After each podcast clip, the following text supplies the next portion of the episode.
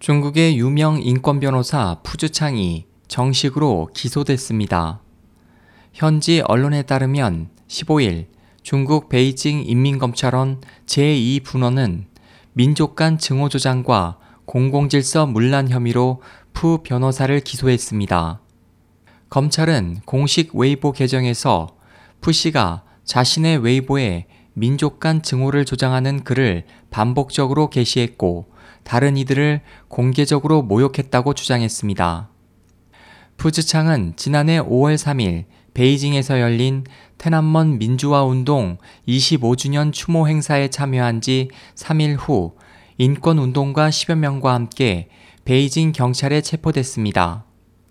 베이징 경찰 측은 지난해 11월 푸 씨를 4가지 혐의로 검찰에 넘겼지만 검찰은 이번 기소에서 국가 분열 조장과 불법 개인정보 취득 등 혐의에 대해서는 공소장에 적용하지 않았습니다.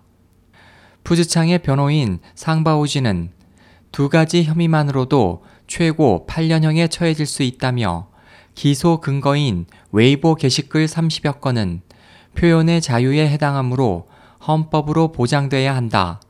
단 하나의 혐의로도 기소돼서는 안 된다고 주장했습니다. 검찰이 기소 근거가 된다고 주장하는 푸 씨의 글에는 그가 2012년 7월 24일 공산당은 거짓말을 하지 않고서는 하루도 생존할 수 없다고 주장한 것과 지난해 5월 7일 당국은 신장 위구르 자치구가 중국에 속한다고 했다.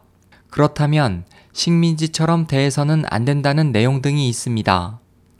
이에 대해 윌리엄 리 국제 엠네스티 중국 연구원은 중국 검찰이 푸즈창을 기소한 것은 정치적 박해라며 그가 공정한 재판을 받을 확률은 제로에 가깝다고 비난했습니다.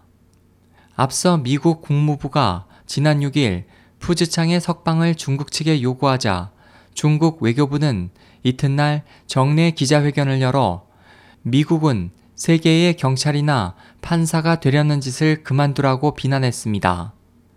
SOH 희망지성 국제방송 홍승일이었습니다.